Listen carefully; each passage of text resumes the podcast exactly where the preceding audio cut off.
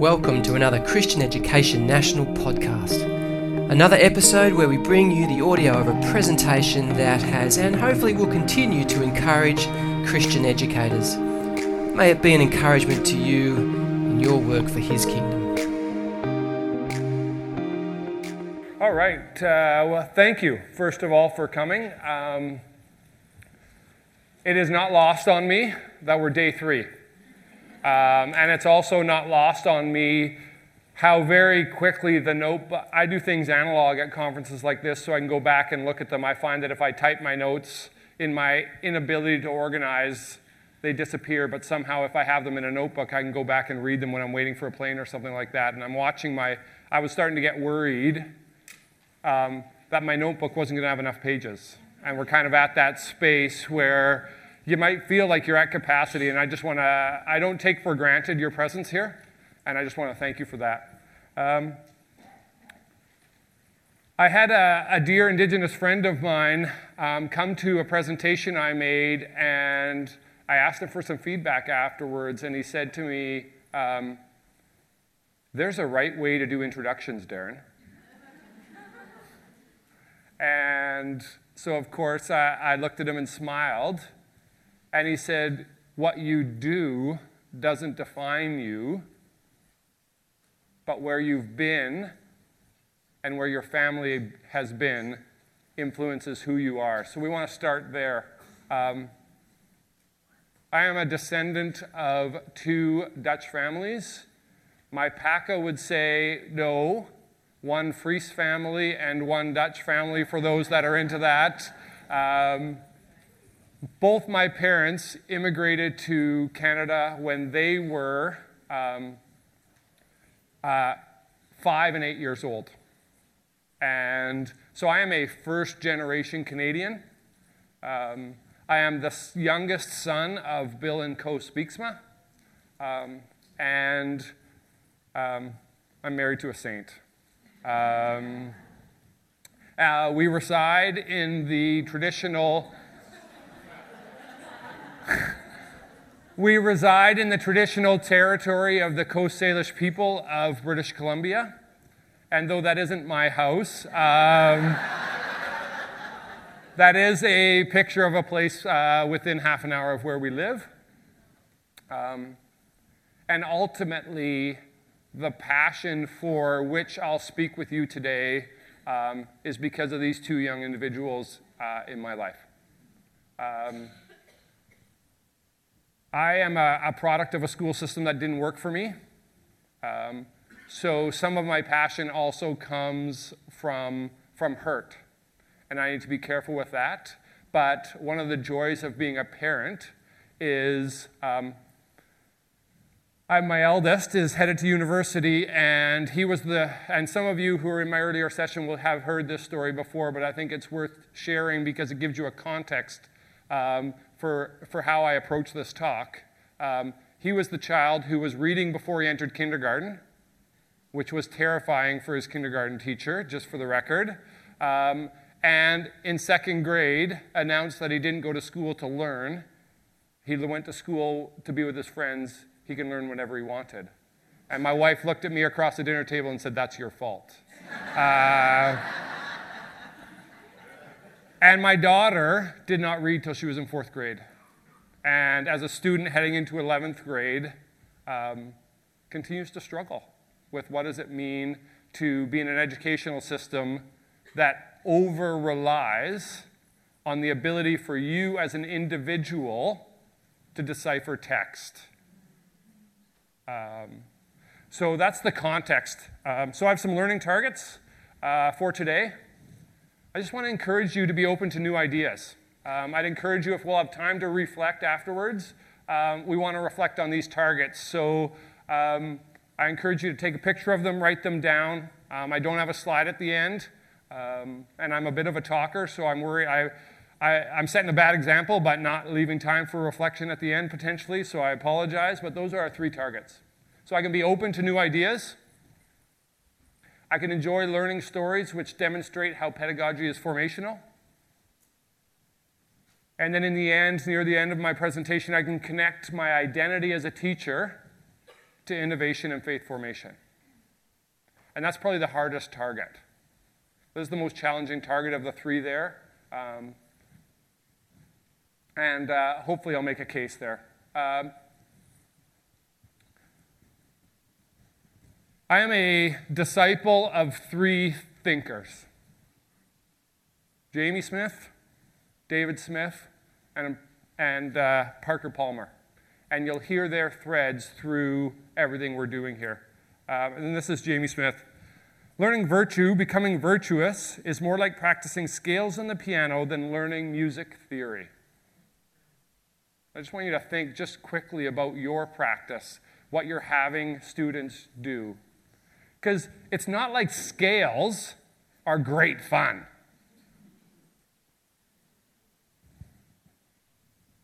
The goal is for your fingers to learn the scales so they play naturally. Learning isn't just for information acquisition, it's like inscribing something into the very fiber of your being. And we, be- like, I believe, like, I believe Jamie Smith when he says, uh, You are what you love, in short.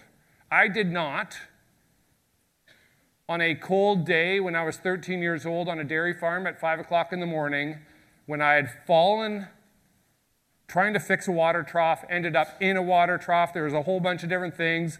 I walk into the dairy, and the farmer gives me a thermos of coffee and says, Drink some of this, that'll warm you up. On that day, I did not think to myself, Yes, I want to be a coffee addict for the rest of my life, so I'm going to take this coffee. And yet, over time, I have become an addict to coffee. It's actually one of the joys of my life is a good cup of coffee. And you guys have served me well here in Australia. I appreciate that.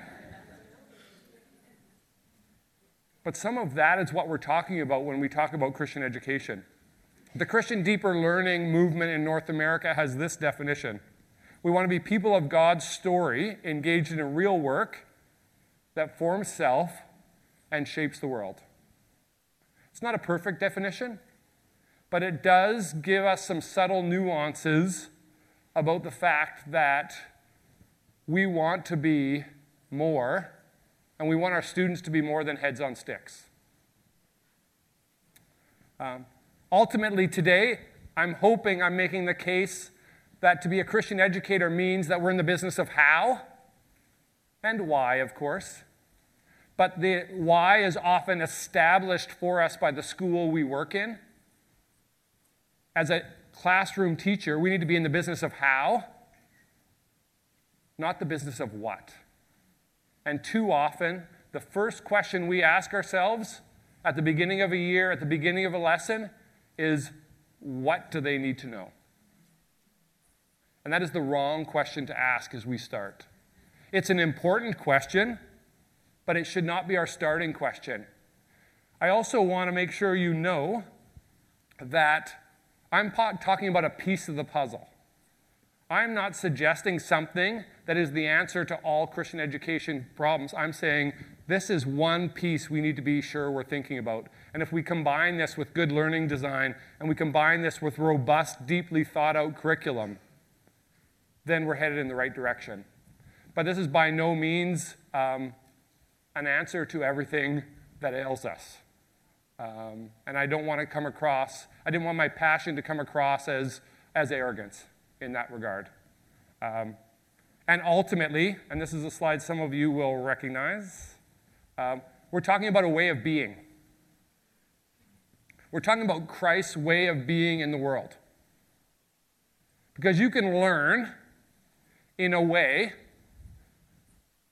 that models Christ's way of being, or you learn in a way that does not model Christ's way of being. There's no neutral there. So if we're not thinking about that, there's a pretty good chance we're actually, our way of being is actually actively sabotaging the desire of our heart as a Christian educator. So we want to think about what is Christ's way of being as he interacted with people, as he taught, as he responded to others, and to his Father. And what launched this project initially was we were working, I was working as an administrator in a school that was hiring amazing teachers who were trained in great educational programs and had no, no deep understanding of what it meant to teach Christianly. Wonderful Christian people with great practice, but they were choosing practices because somewhere some book told them it was a best practice. And they did, hadn't even thought about how is this practice actually forming students because I've been told it's a best practice. And it was in that need that we began to think about first of all, what does research say about good projects, uh, good professional development? It's got to be job embedded, it's got to have extended duration. People will say over 60 hours is the minimum that a person should be working on something before it actually changes who they are. And if you think about the majority of Pro D you do, most of it does not hit the 60 hour mark. So we launched into a 10 month project where teachers actually said, we're going to spend a year not thinking about what we teach, we're going to spend a year digging into how we teach. And in small cohorts with certain attributes that teachers hated, for example, they received a survey every Friday that asked them, How often did you do this, this, this, and this that you committed to doing? Every day, a few times, not at all. Um, teachers hated that survey. They knew it was important, but they hated it because it is hard as a teacher to check not at all. And we actually changed that language to not yet, just made it a little bit more palatable. Um, because we had teachers stopping to do the survey. But even in that, the practice of being reminded was formational even if every time they saw the survey they cursed my name, they were still thinking about their choices.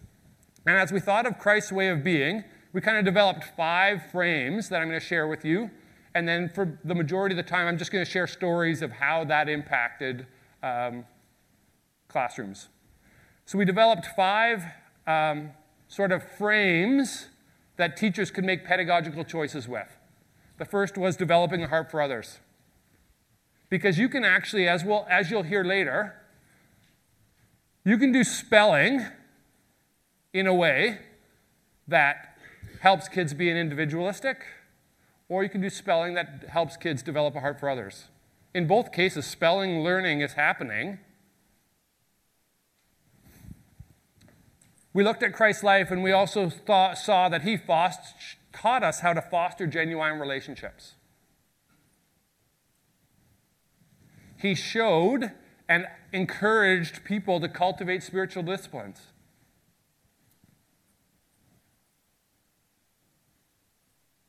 Christ was about developing leadership capacity for a purpose beyond self.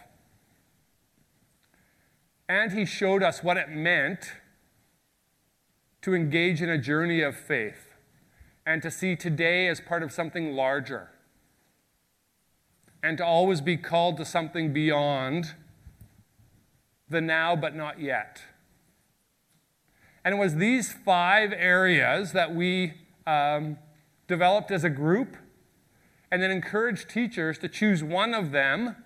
Well, actually, let me rephrase that. In our idealism, the first go through, we were like, teachers will choose one of these a month and we'll just roll and we'll get through them all year and they'll be awesome.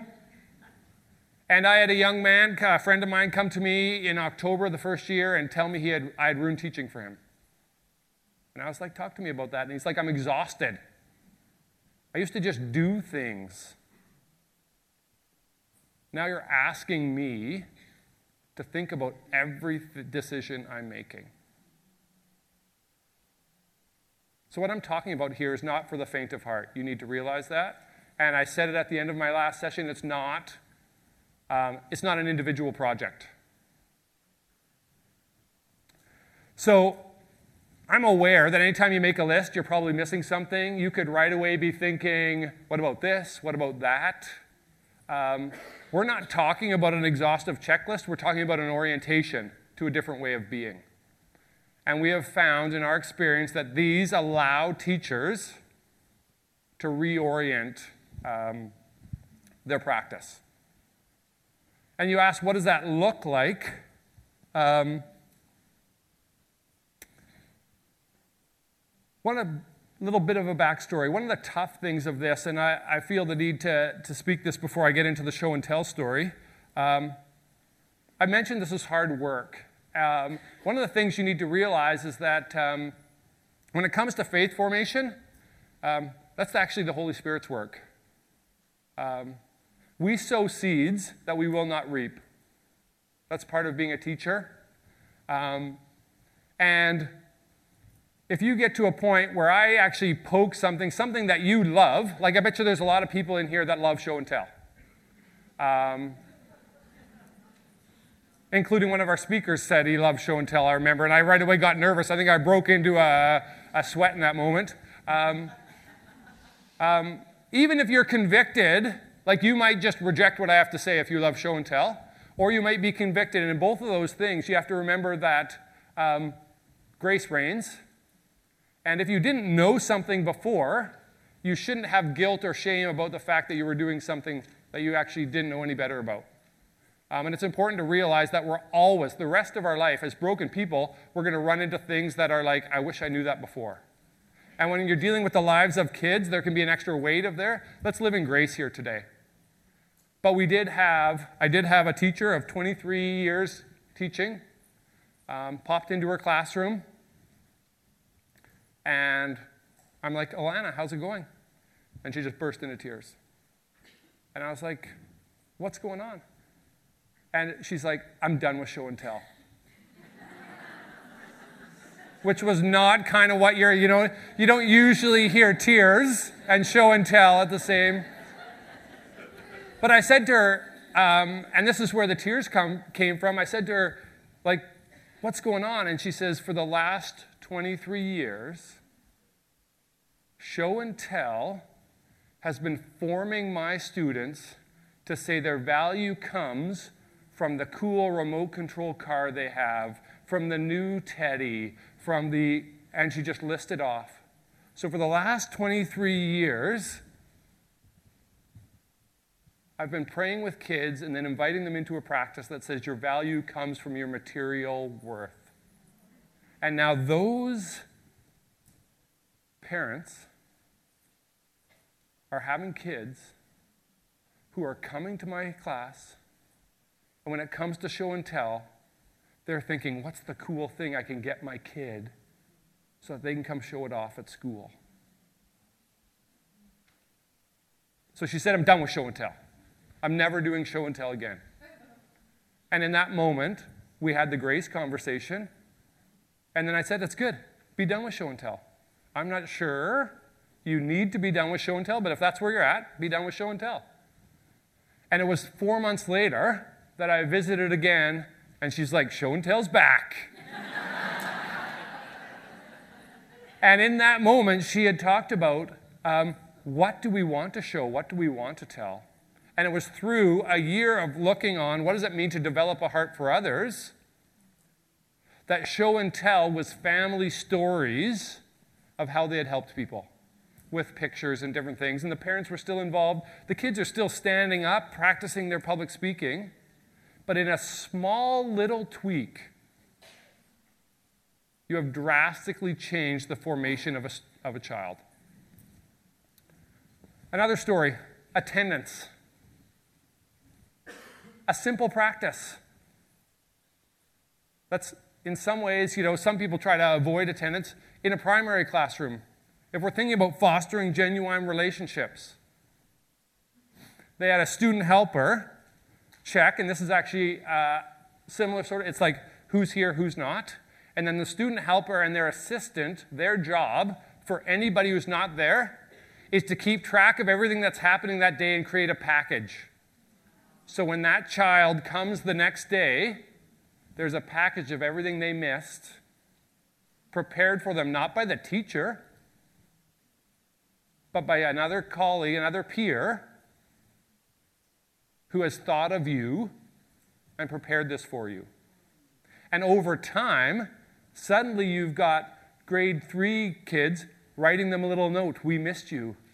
Little sticky note on top. Not because the teacher said, Write a note But when you start cultivating a way of being, kids are being formed in a different way. They're part of a different story, a story that says school isn't actually just about me. Um, in a secondary classroom, it started with instead of George, yep, or someone else saying yep, right, and dealing with that whole thing. Um, we've all like the laughter is we've all been there, right? Like we've we've all marked yes for someone who wasn't actually there because one of their friends uh, did that to you. Um, kids walked in and there was a prompt. And it started with silly stuff, like your favorite ice cream. And then eventually it became things like what did you learn from the person before you on the attendance list last class? And built into, again, attendance. It's simple. We're, it happens in so many classes across the country. It can either form kids to say, you're a cog in a machine that is not about you, or it can be a moment to connect and to foster a meaningful relationship. Does it take a little bit more time? Yes. But the research says that if you don't feel like you belong, it's much harder to learn.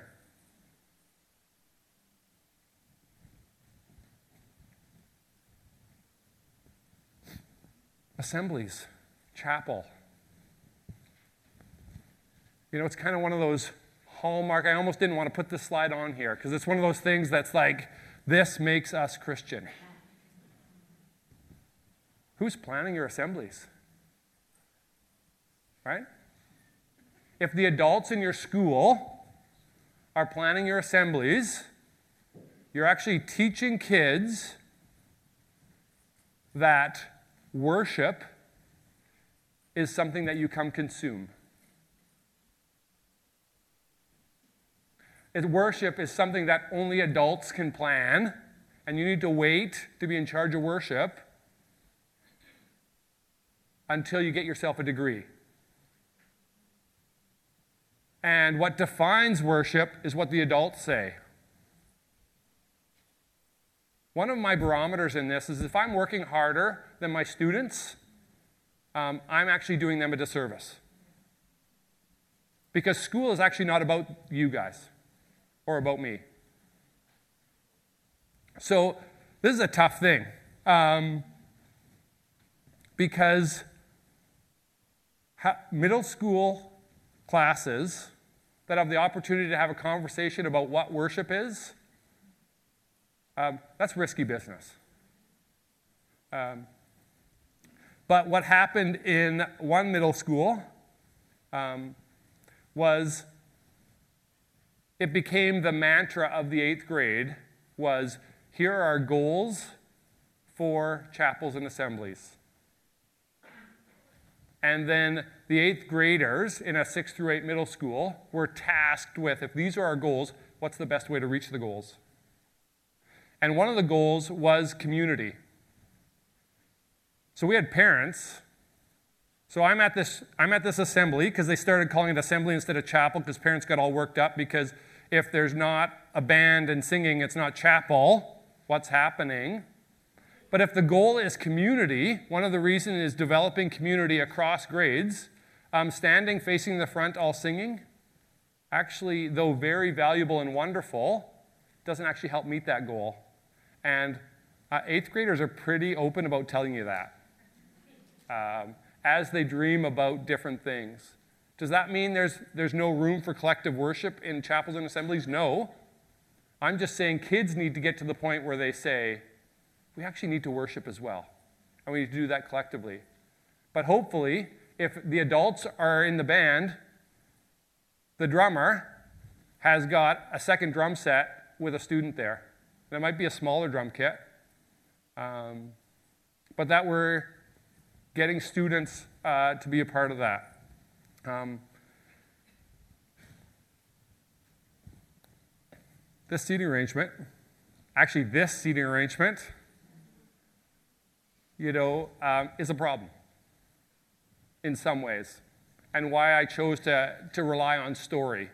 Um, because every seating arrangement forms you in a specific way. And I am not naive to think that the wisdom in this small head is greater than the wisdom in the room, even though that's what the seating arrangement is teaching us today.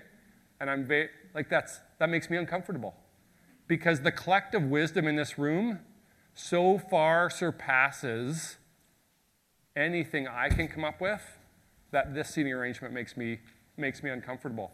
But this seating arrangement, elbow partner, what if you're engaged, regardless of what you're learning, have a quick chat with your elbow partner about engaged in this seating arrangement, how, what is that saying about learning if you're involved in a seating arrangement like that? Just have a quick chat with the people around you.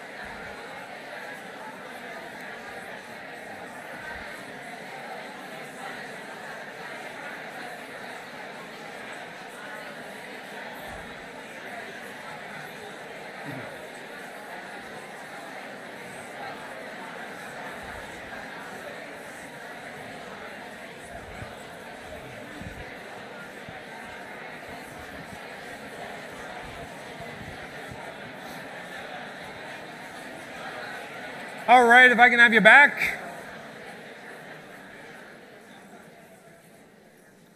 This seating arrangement combined, and this is the assumption, this is the piece of the puzzle part, combined with meaningful work, says, in my mind, um, teams are better than individuals, collaboration's important, we've got a task that we are, we're better off accomplishing together. Um, and obviously, if there's purpose, then that's where you see formation connected to. Okay? A good seating arrangement, but not the perfect seating arrangement. Again, another quick conversation, because this is another great seating arrangement. What does this seating, how do, what is this seating, without actually saying anything, kids are being formed in a way by be, being engaged in a seating arrangement like that. Again, same elbow partner, have a quick conversation. How might they be formed?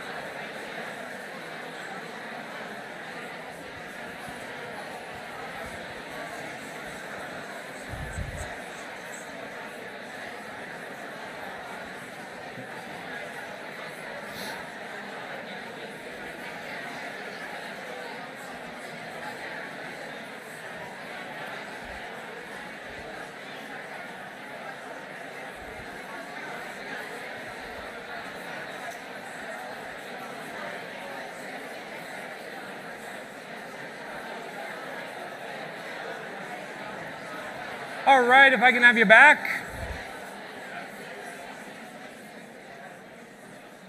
Thank you. Again, another great seating arrangement that, when used with a protocol that makes sure that uh, people are sharing the air, um, it says that everyone has a voice.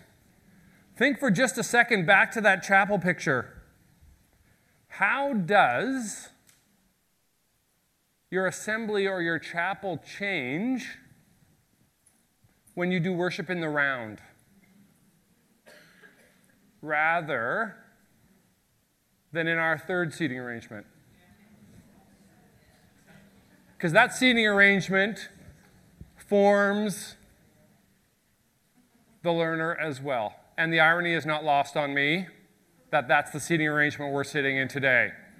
But do have that conversation with your elbow partner. What does that seating arrangement say about learning for students? How does that form students? Have that conversation with your elbow partner.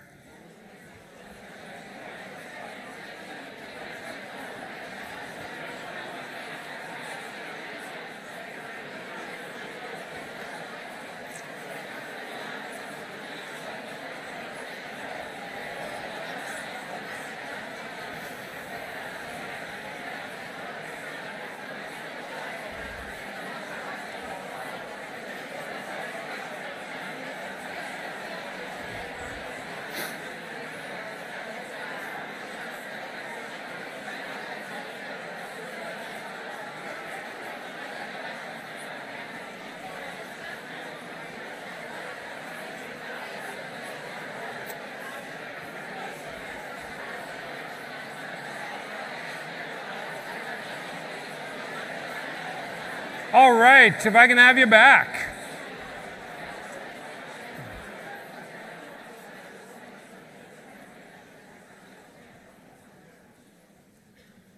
What I hope you're not hearing me say is that this third seating arrangement is bad. Okay? It is not inherently bad. There are times where it fits based on what your purpose is Hopefully, in this conversation, though, one of the first things you're thinking about as you're planning your day or you have a learning target, what's the best arrangement to help fulfill this learning target? Rather than, it's the first of the month, so we're going to change who we're sitting with. It's why I'm a huge fan of wheels, even though that means that the middle schoolers will probably, as soon as we go downstairs, be racing the chairs in the halls. It's, worth, it's a trade off that's worthwhile. But even uh, in those that were in a, the last session, you know, you get into—we're in one of the smaller rooms and it's all rows, and I'm like, this seating arrangement doesn't work for me because these are our goals. Rearrange. And the group did it, and it was amazing. I didn't assign seating there. When you're assigning seating, is it management or is it learning? Why is it the teacher that is assigning the seating? Because a well curated class that has talked about what it means to be in genuine relationship, third graders can wrestle with, oh, those people probably aren't going to work that well together right now if they're scaffolded into that decision making, they can play a role there. They can own their space, but not own their space in a way that this is about me. I have a collect if I'm in charge of making the seating arrangement for this week or this task, I have a responsibility not just to sit with my friend, but to think about everybody else.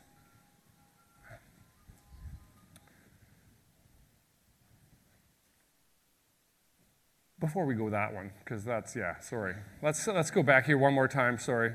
Um, extended out of things like seating arrangements and structure, we did have one school that actually, um, for a time, tried instructional day, instructional time in the morning, work time in the afternoon, where kids could work wherever they wanted. Um, and I still actually love that idea. Teachers were still available, and kids could work one on one or in small groups, um, but they jumped too big at the beginning. Like they just started after, after nine years of learning this way of doing school, suddenly saying, You have your afternoons to work on what you want as you want. Um, even though, but I love the idea because what it's saying is you're responsible for your learning. And we're showing that to you even through the schedule we're giving you. Another one of those, you know, this is a, this is a different Holy Grail than chapel. Um, the letter grade, and you have to know that um, in the context of British Columbia, the first time we have to give students letter grades and percentages um, is at the end of 10th grade. So that's the context through which I'm entering this conversation. But you also have to know that I was the administrator who um, I'm a loophole guy. So, because I don't want to get into the letter grades and percentages, they're just bad for learning. Full stop. We're not having that conversation today. Um, if you want to have that conversation at a later date, I'm happy to actually have it. It's an important conversation. Um, but they're actually, they don't promote learning. Because learning is about growth, not achievement. Letter grades, achievement. So, in our context in BC where we had to give letter grades, when push came to shove and I poked and prodded the Ministry of Education, it turns out they need a letter grade at the end of the year. In our context, it was at that time. So, what we did is we sent parents a letter at the end of the year, once school's already done, saying, This is what's going on your child's permanent record. So, we were still acknowledging the government mandated we need to give letter grades, but it was actually separate from the report card and communicating to parents. And we were able to get away with that. Um, the inspector of independent schools kind of looked at me and raised his eyebrows, but I was willing to do that because it's actually, as long as I'm compliant, it's not about me, it's about kids and learning. Um, and if we think about faith formation and engaging in a journey of faith, the only way you journey is by focusing on growth. If I stood at the door and gave you all a percent and a letter grade based on your engagement today and your thinking, you would be offended that I dared judge your development as an adult. And yet we accept it. And the problem with accepting any practice that focuses on achievement rather than growth, it does not honor the uniqueness of each individual, but it stops learning. And ultimately, we are all called to be drawn closer to Christ. And the only way we do that is actually through growth. Research says that as soon as you give a child a mark, they stop.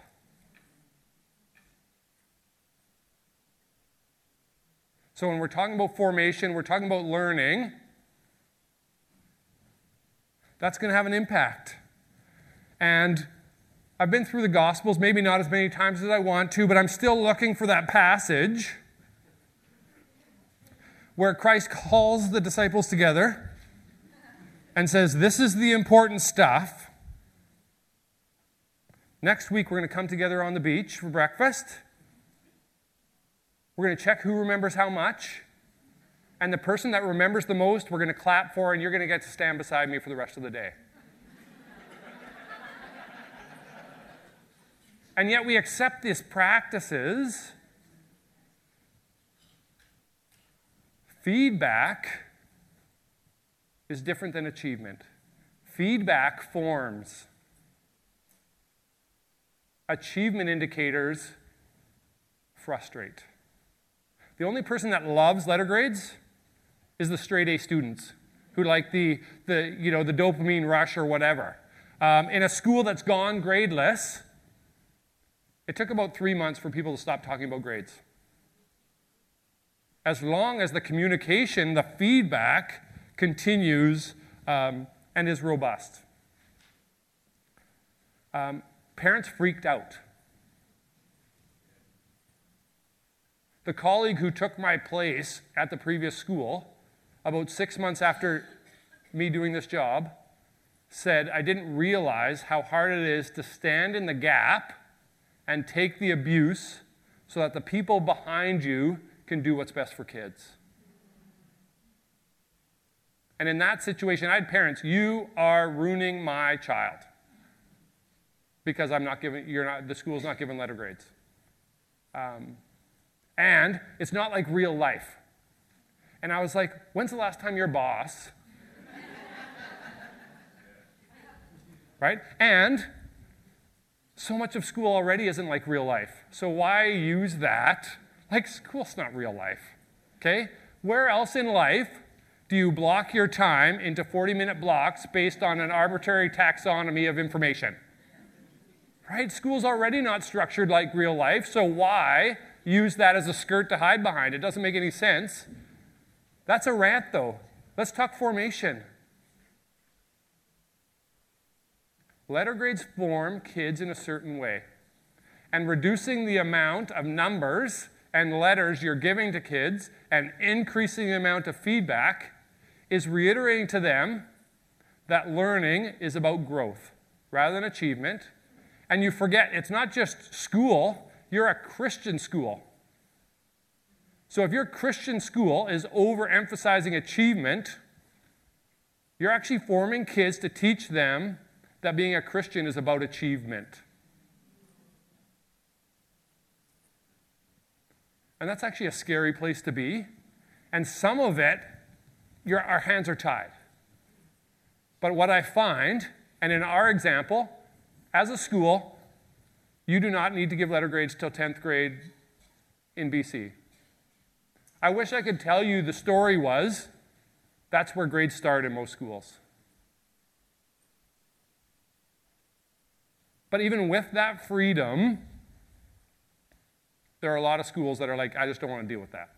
So we'll continue to live into that story instead. And it saddens me because we've actually been given the gift of freedom, and there's a lot of schools not taking it. What about the spelling test? I love this one. So, my daughter, who didn't read till she was four, so this is a personal one. Um, and for those that are type A and keeping time, um, I was told I have till 1 o'clock. So, um, in a lot of classrooms, um, kids will do a test, a spelling test. They'll pass it to the person behind them. That person will mark it and then yell out to the teacher, This is how much so and so got. It happens more than you think, actually. Um, but not just spelling tests, any sort of tests where we're publishing information. Like marks are actually about ranking, right? The 100 point scale is ridiculous, first of all, but also about ranking. Averaging is also ridiculous and not about learning, it's about ranking and it's about achievement. Two taxi drivers. One taxi driver takes this test the first time, gets 67%. He needed 60 to pass. Hey, he's got his license. Second taxi driver gets 3% in the first test, 17% in the second test, 43% in the third test, and 98% finally in the fourth test gets his license. I'd actually want that guy, even though his average is way worse than the guy who got 67%. But again, when we engage in practices like that, that say how fast you do things is rewarded, I think back to Calvary. Right? The guy's hanging on the cross, dying, and calls out to Christ, and he says, Today you see me in paradise. And yet we have systems that say the faster you learn, the better you are.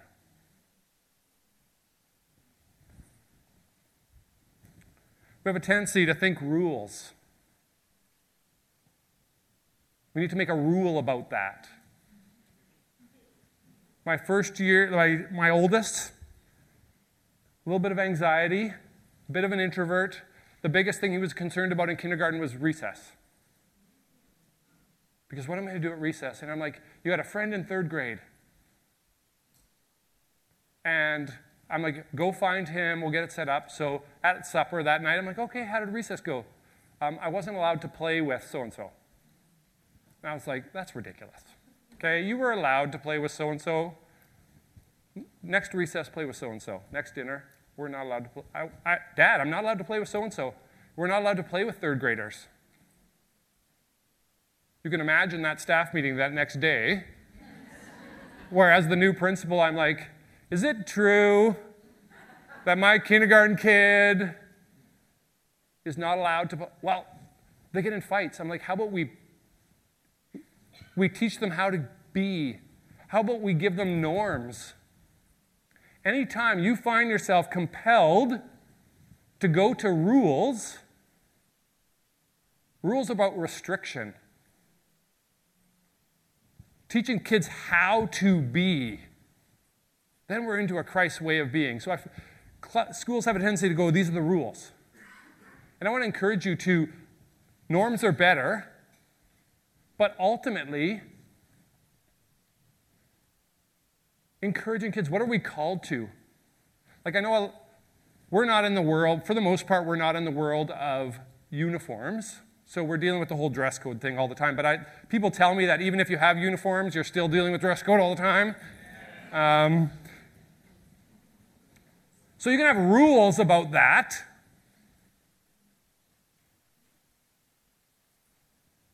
But that strikes me as a little bit old covenant. Or you can create a way of being at your school where you're calling them to something greater. This is why we talk about dress like this.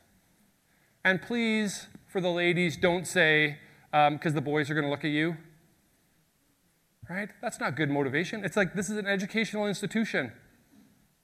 This is what this is what this is the sort of clothes you wear when you're doing meaningful work and you got to be focused on this. But we want to call them to that as opposed to, no, you're not allowed to wear that. Or if it is, no, you're not allowed to wear that, because I'm a dad of a 15 year old girl, and there are mornings where I'm like, no. Um, but then let's take the time to have a conversation about what are we actually calling to here? Because it's not like all rules are bad, because rules give us structure that help us exist. But please resist the urge to take care of problems with rules, because you're missing on an opportunity for formation again. So I've been going after you um, for a bit, knowing full well that we're just talking about a piece. We're talking about a reorientation. We're talking about moving from a place of self focus to a place of other focused. And out of that place, we as teachers, and as students can move forward another step in what is this beautiful genealogy of Christian education.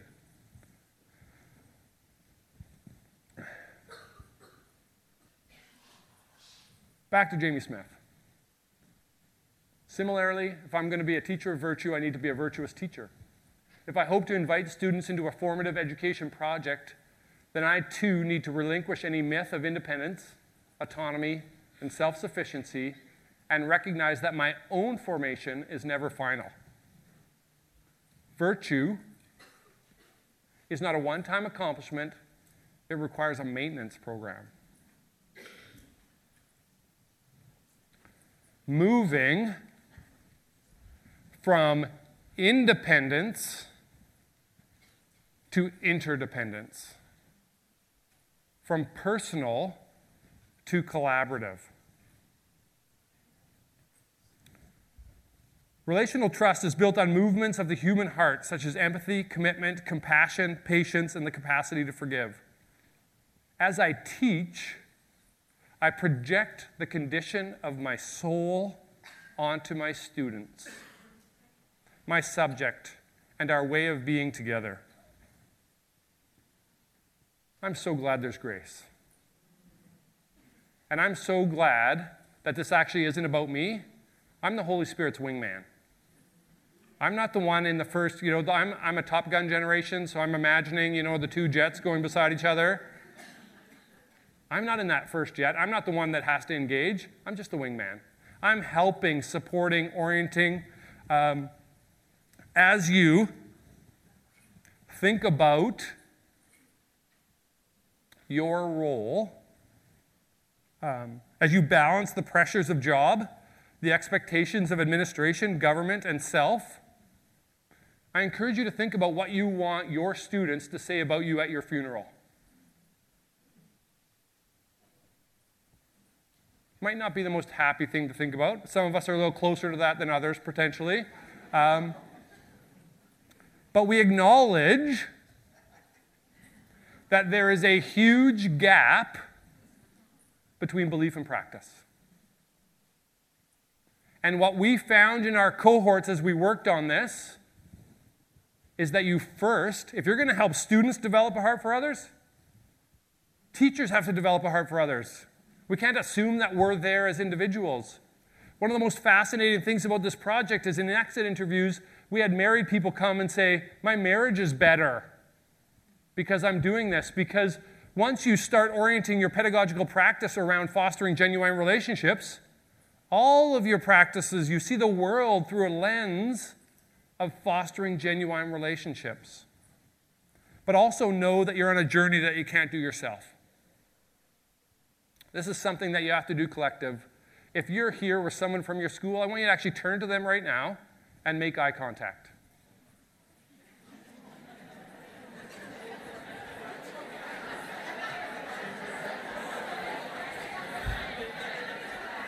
I'm almost done. All right, if I can have you back. Why? Just so you understand why I had you do what I do, there's a pretty good chance between today and the busyness of next week that you will have forgotten some of what we're talking about here. But when you walk into that hallway and you make eye contact with that person you just looked at, there will be a moment to remember. Because you have to remember, we believe in a triune God. At the very fabric of our being is community and collaboration. So, as you think about teaching in a way that develops leadership capacity, that fosters genuine relationships, that cultivates spiritual disciplines, or that sees life as a journey of faith, know that you don't do it on your own. Thank you.